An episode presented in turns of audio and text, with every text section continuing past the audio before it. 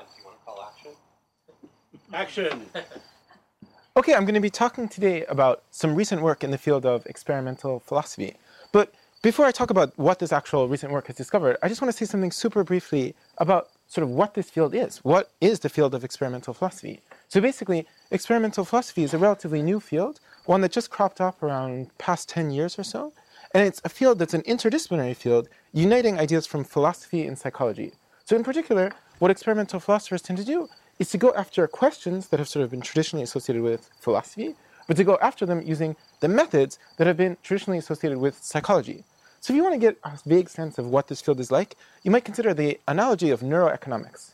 So if you open up a typical paper in neuroeconomics, you see this experimental methodology and statistical analyses that would be very much at home in just any other kind of paper in cognitive neuroscience.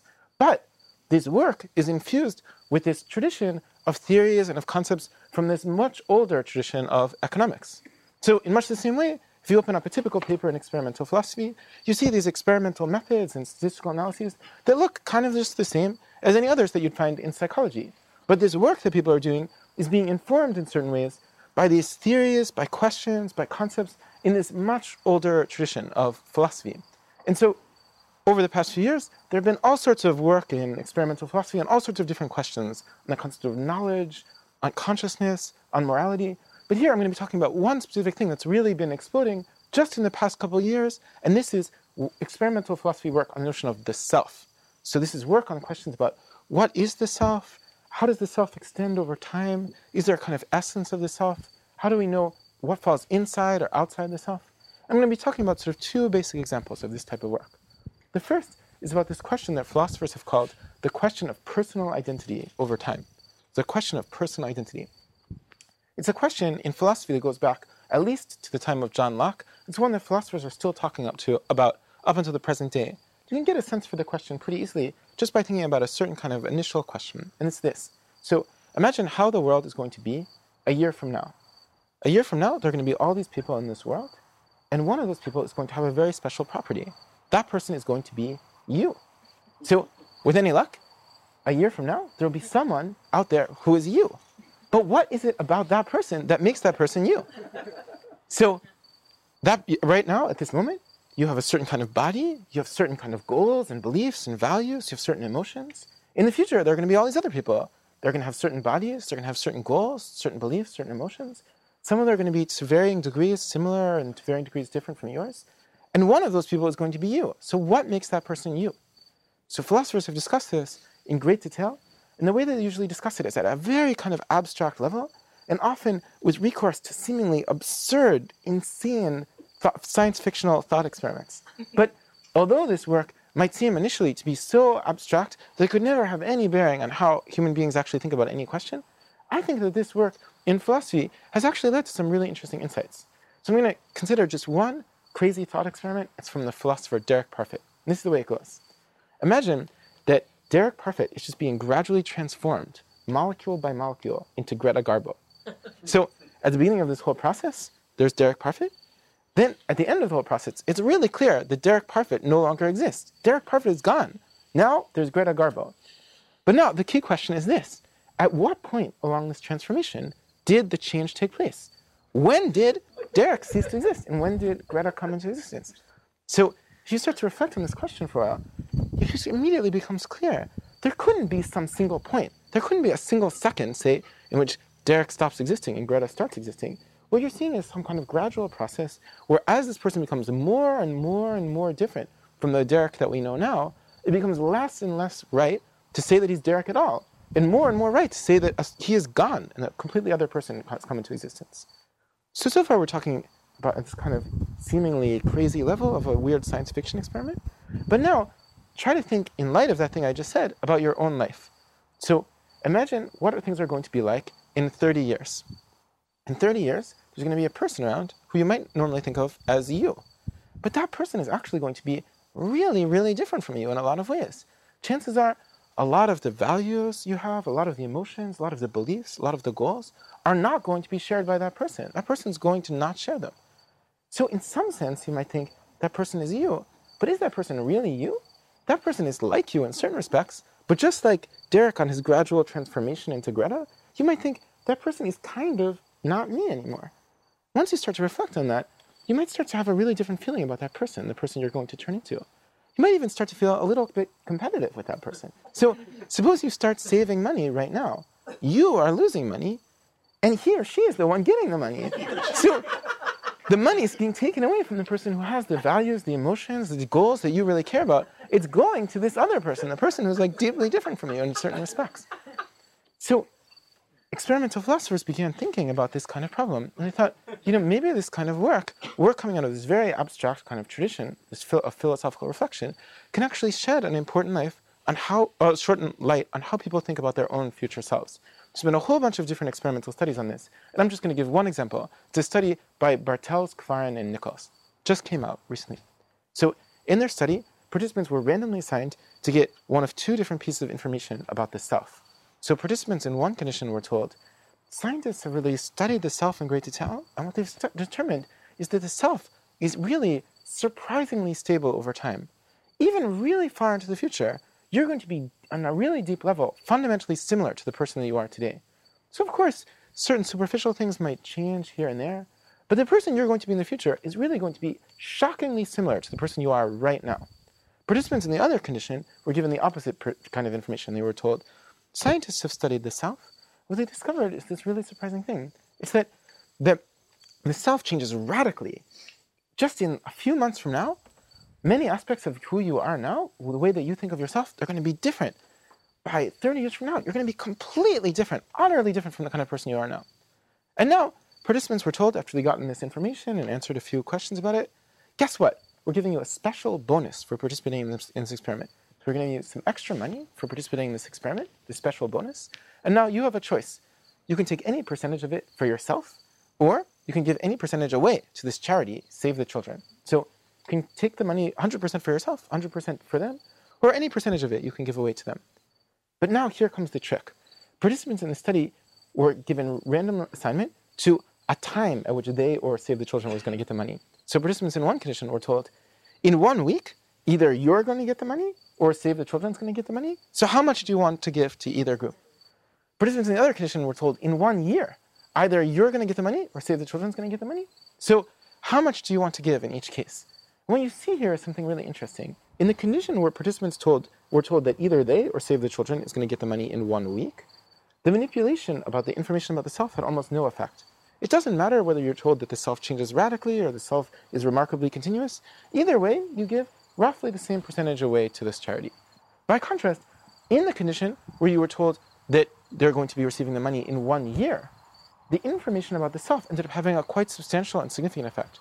So when participants were told that they, in a year, were going to be radically different from the person that they are today, they were willing to give away a larger percentage of the money to charity. So what we see here in this experiment is that people's um, in, uh, judgments about how much the self is changing are having an impact on how much of a difference they see between themselves and other people. In the condition where they're told that the self is remarkably stable, they think of themselves as being fundamentally different from other people. This person in the future has a special kind of connection to me that no one else could have.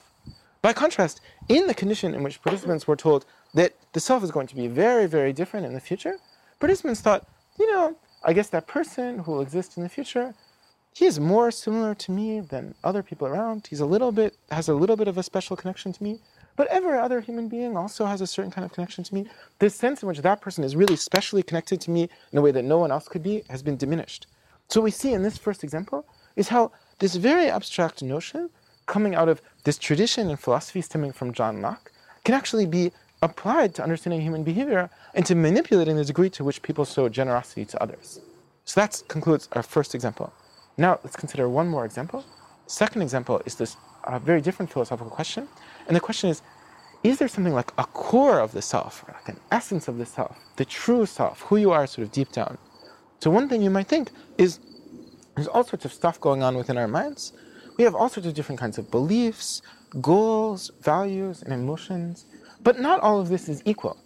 Some of these things represent our true self, the person that we truly are deep down inside.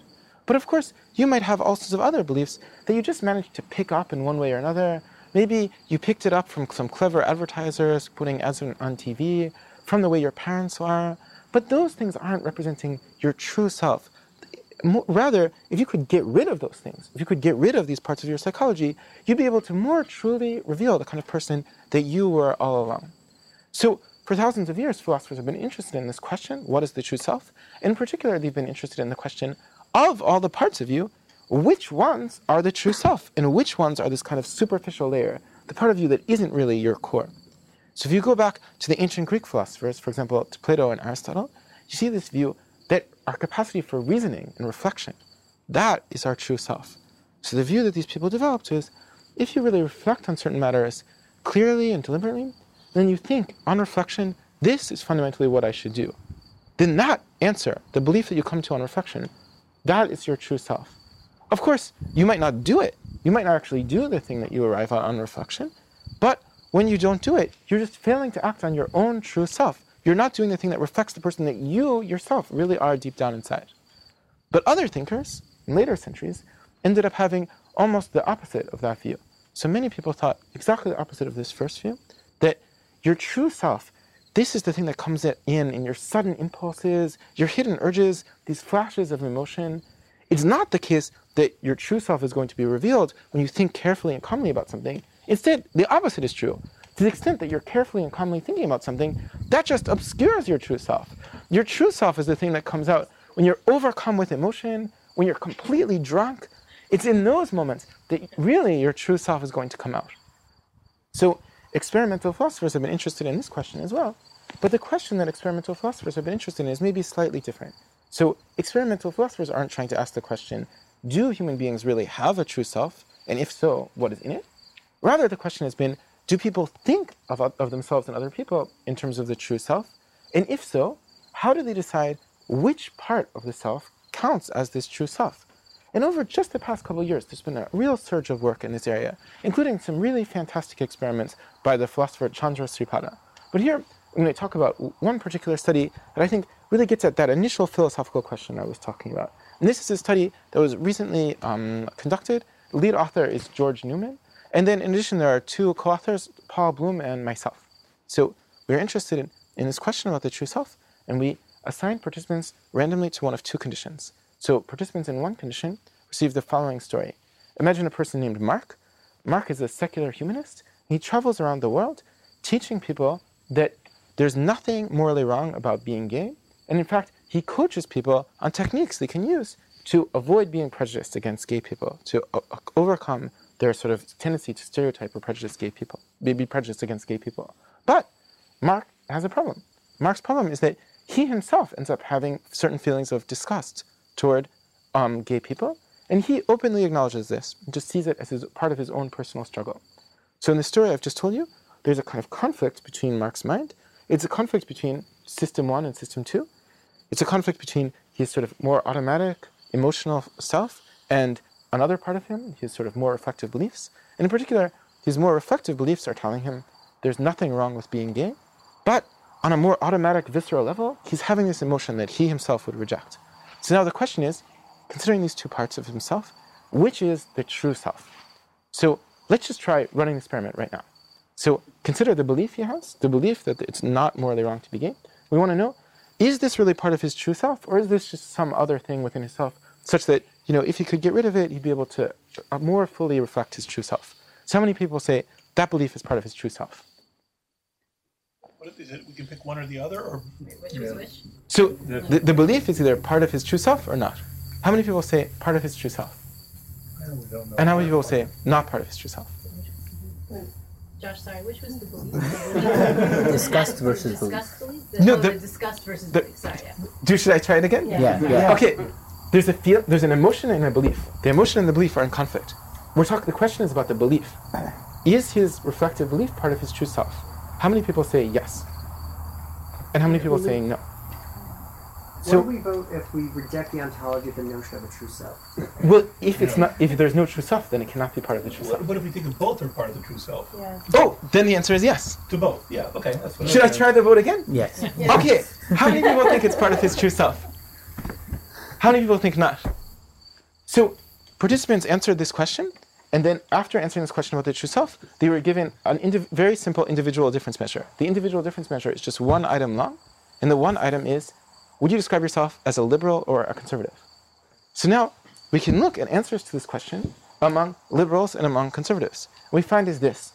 Among liberals, the overwhelming majority say exactly the same thing that you say. They say that belief is part of his true self. It's the voice of his true self speaking to him, telling him, don't be prejudiced against gay people. As for conservatives, they say, at the very core of himself, speaking to him, is the is this voice of his emotion of disgust, telling him this is morally wrong. But then he just picked up this thing from our present politically correct culture. It's kind of leading him in the wrong direction. If only he could rid himself of that, then his true self would be able to be revealed.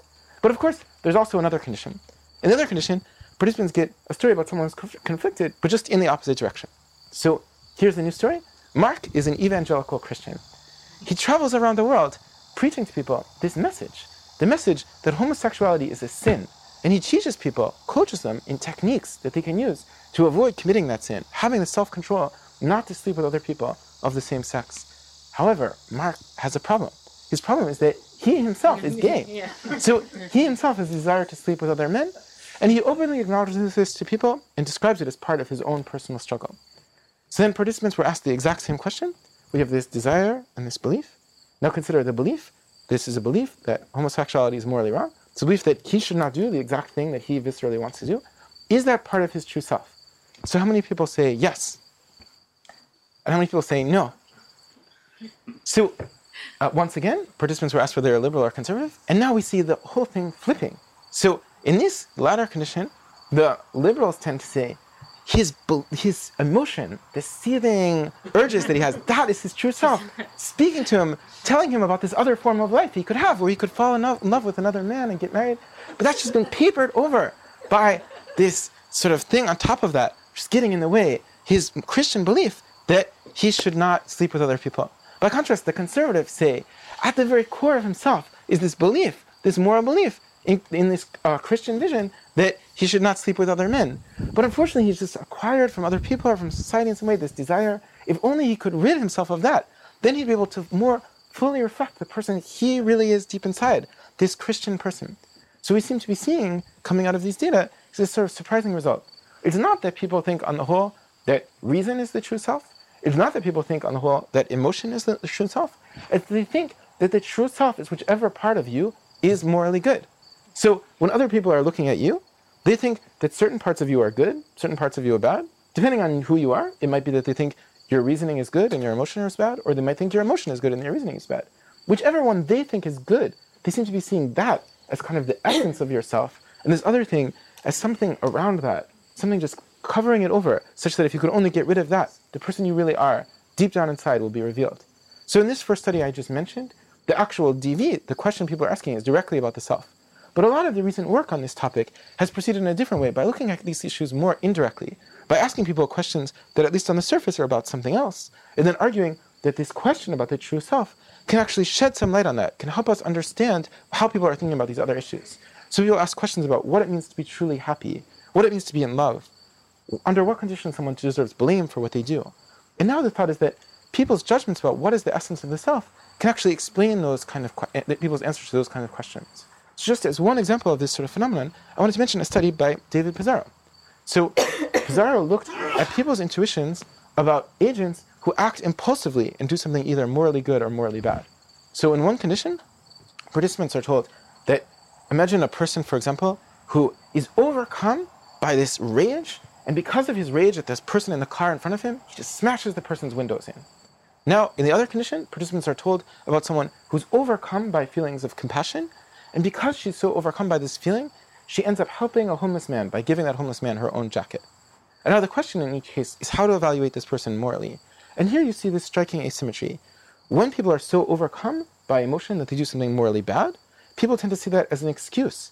They take away from this, the blame that you would normally give that person. So the person who smashes someone's windows in because he's enraged is going to be given less blame than someone who smashed that person's windows in after a cool, calm, careful reflection.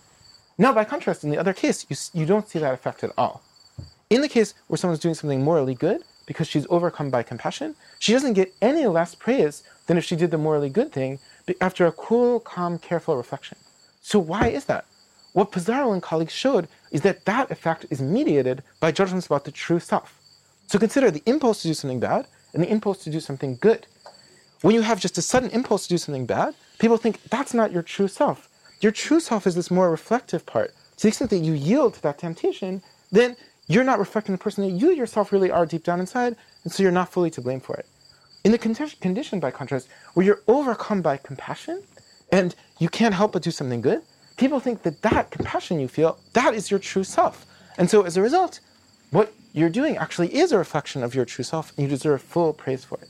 So I think what we see in the study by Pizarro, and also in the earlier study by Bartels and colleagues, is something that we're finding much more generally in this field of experimental philosophy. That experimental philosophy is a movement that was started by people who are really deeply steeped in these kind of philosophical traditions.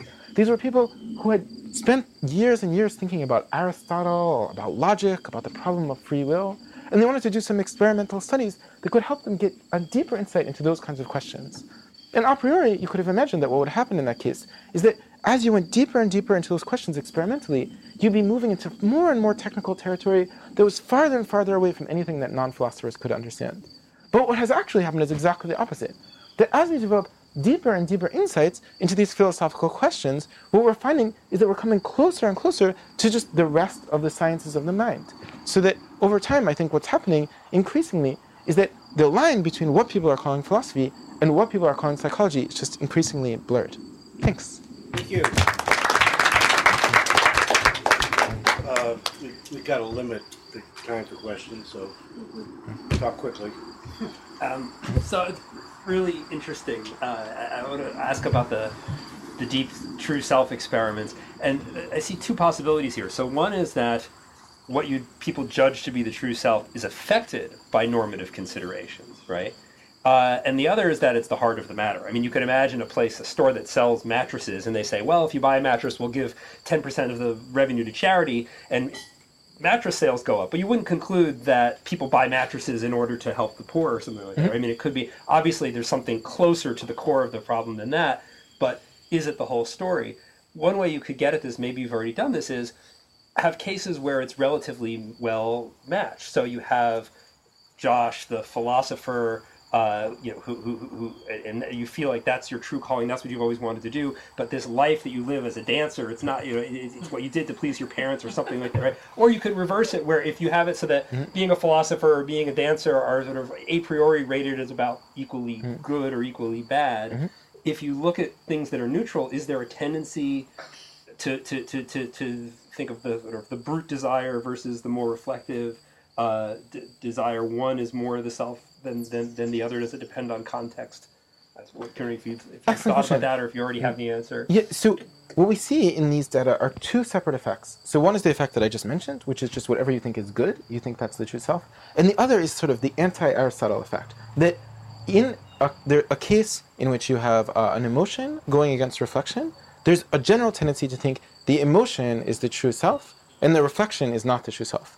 So now putting those two effects together, I think we can have a pretty good explanation of why people initially thought that reflection is the true self.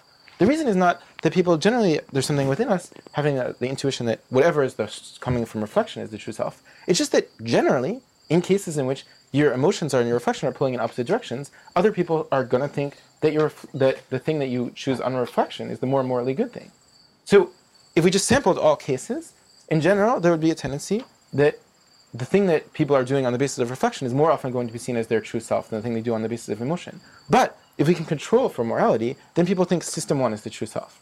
So in the study I just told you about, for example, uh, even though there's an effect of, of political view, there's also just a main effect of, of just wanting to say that um, the emotion is the true self and the belief is not. Is I don't think you should shortchange experimental philosophy by comparing it to neuroeconomics. Because in my experience, the experimental philosophers are typically both good at experimental side and philosophy side, and I'm not sure the same can be both sides of neuroeconomics. Uh, but the question is, so in the uh, Bartholomew study, you can imagine two reasons you get the effect that you do. One is that um, when you tell me, oh, my future self is so similar to myself in the future, mm-hmm. it helps me perspective take better on my future self. And I'm oh, like, oh, my future self is totally going to want rewards. I'll take the rewards. The other effect is that when you tell me, look, your future self is going to be totally different, they're just similar to any random person, then that makes me perspective take better on any random person. And therefore, I'm happy to give the money to the charity to the, any random person. So do we Oh. know which which is doing the work? Is it the is it thinking of your future self as more similar, or is it thinking of your future self as as like basically the any man, and therefore you give the money to charity? Oh wait, so the, this is a really interesting hypothesis which I hadn't thought of. So the idea is that to the extent that you think of your future self as dissimilar, it, it's not just that it decreases your interest in your future self; it's actually increasing your interest in other people. So the answer as to whether that second thing is true is not I don't know. But there is evidence that the first thing is true. So if you don't make it a, a, a choice between your um, y- between uh, your future self and other people, but rather between your present self and your future self, then the more you think that your future self is different, the more you're going to be, in this technical sense, impatient. Yep. You're going to uh, exhibit more temporal discounting. So but that the fact that that first thing is true doesn't mean that the second thing is not true. It could be that as you start to think about your future self as being somehow very dissimilar from your present self, you start to feel like a greater communion with other people. You think other people are more like me. They're people I should really care about in certain ways. And you've seen the the experiments where people are asked how much money they will save, and this is affected by by seeing their face morph into the face of, of an old man. so people contribute more when they have seen the morphing and and they have seen what they'll look like mm-hmm. as as an old person. This, this is Big effect. fantastic. That's And it- interesting.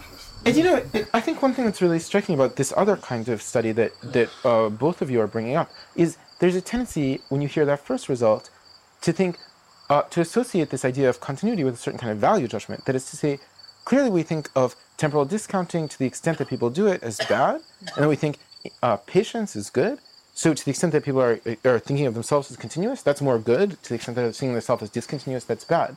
But once you think about this choice that you're making, not just between your present self and, and your future self, but between your future self and other people, then the idea that there's some specific value judgment associated with this continuity becomes becomes to seem suspect. You know, Joe, Oh, sorry. It's interesting in your example about durability of the self that you've chosen sort of a long range durability, and and the kind of problems that uh, I've often looked at, and and I think a lot of people have looked at. It's much less long range durability than, than very short range durability. I mean, will I go to the gym tomorrow? I mean, yeah, I'm going to the gym tomorrow morning. but tomorrow morning, some other dude's there. And for whatever reason, that dude's not interested in going to the gym. and so it, it, it feels like this conflict actually happens at quite high frequencies, and I know people have talked about that.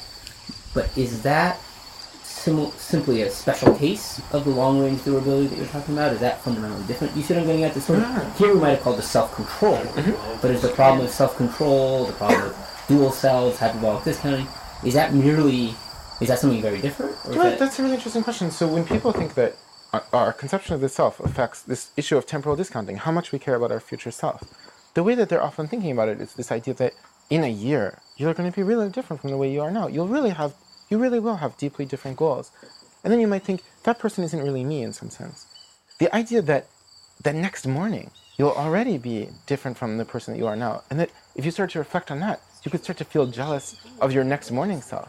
That's not the first thing you think of, but it would be really interesting to try to extend this kind of pattern of research into judgments of that type. That maybe we're all even thinking, I don't know, on Sunday I'm going to be a little bit different from how I am now. maybe I should, you know, choose something that makes me get the goodies and not the Sunday self that I'm going to turn into. John, that's what I was just, but yeah, go back. I mean, I mean, I just recently, for various reasons, have been really angry at my 20 year old self because I made all these decisions in my 20s that are still binding me today. Oh, yeah. Oh, what was that asshole that did all that stuff, you know, 30 years ago? And I, you, I can imagine a set of experiments where you ask people retrospectively what they think of their 20 or 30 or 40 year old selves, depending on your age. Wait, you know, in a really interesting way, this ties in with the topic that Rob Kurzban was bringing up earlier. So Rob was talking about this problem in our field, which is that people adopt a certain view, and then they sort of stick to that view despite increasing amounts of evidence that that view is false. But maybe now, in light of this, we have a simple manipulation that can make them stop doing it. So we have to tell people, in some sense, that person five years ago who wrote that paper, person. yeah, it was you. But you shouldn't really feel ashamed of that person's error. Yeah. I, I uh, was brought up short a few years ago when I was talking with a philosopher, and I mentioned that that I really didn't want to go on living when I became a foolish old dotard and was an embarrassment and all that. Time for somebody to push me off a cliff. and she said, "Wait a minute. If you had a brother who was embarrassing to you." Uh, you know, would you feel you had the right to push him off the cliff? I said, no. Said, well, what makes you think you now have the right to make arrangements so that that future self who wants to sit there watching Bugs Bunny, uh, and I must say that that did give me pause. It's like the Odysseus contract, Yeah, right? yeah. Josh, so I do want to push this a little bit. Not that anything turns on this in terms of the psychological, the experimental philosophy, but this notion of a true self. I mean, so there are those of us, and I thought that that Dan Dennett was among these from some passages in some of his earlier work about uh, one of the worst ideas that bedevils psychology. About this notion, I mean, so do you? I mean, do you think for do you, do you think there is such a thing as a true self? If you did think that, you know, what would the ontology of that be? Like, what what would what would that be? And if Right. the answer is but anyway, so let me just end with that. I mean, it, to, to me, if you so as a modular person, right? If you think the mind consists of lots of different bits and pieces, and then it's just weird to think that you ought to privilege some bit of it over another. And just as an aside, I mentioned that I don't know if you've seen the so the people who wrestle with the results of IAT work, where they have this explicit, which is almost exactly the homosexual case that you're talking about, right? So.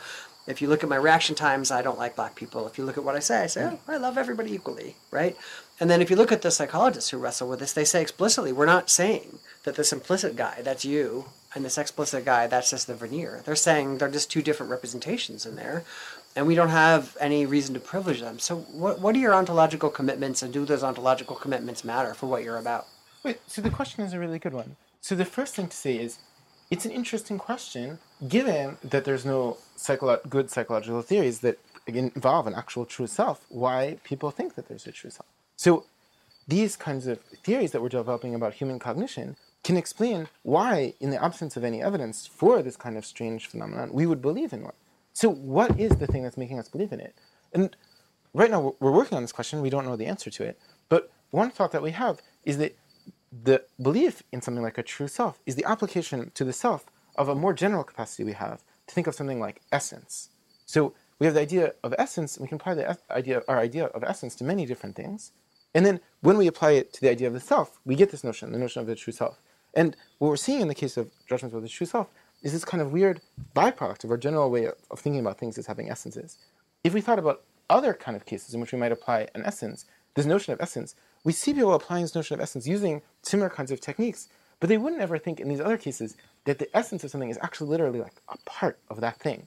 So suppose you were thinking about a band, like say the Rolling Stones, then you might have a certain notion that there's something like the essence of the Stones, like what the Stones are really about. And then you might have this idea, you know, all the music that they've been doing since like the late 70s is just a betrayal of that essence. Right? So, so that you know, the last 30 years of the Stones, that is just a betrayal of this thing, the essence of the Stones, like what the Stones really mean. That's like what came out in like Exile on Main Street. But when we think that, we're not thinking that the essence of the Stones is something like a certain part of the Stones, right? It, say that the Rolling Stones were in front of us. It's not like we could point to like a certain part of the band and be like, that is its essence.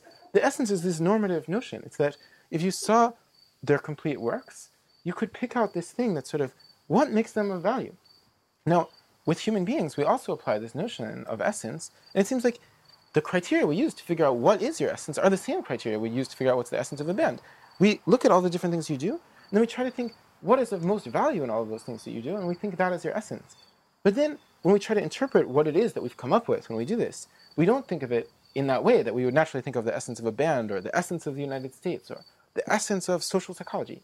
Instead, what we think is that there's actually something in you, like a the true self module. It's like sending signals to other parts that are being over overridden. And it's maybe that that gets us into trouble when we think of this notion of essence as though it was almost something like a psychological theory. Thank you.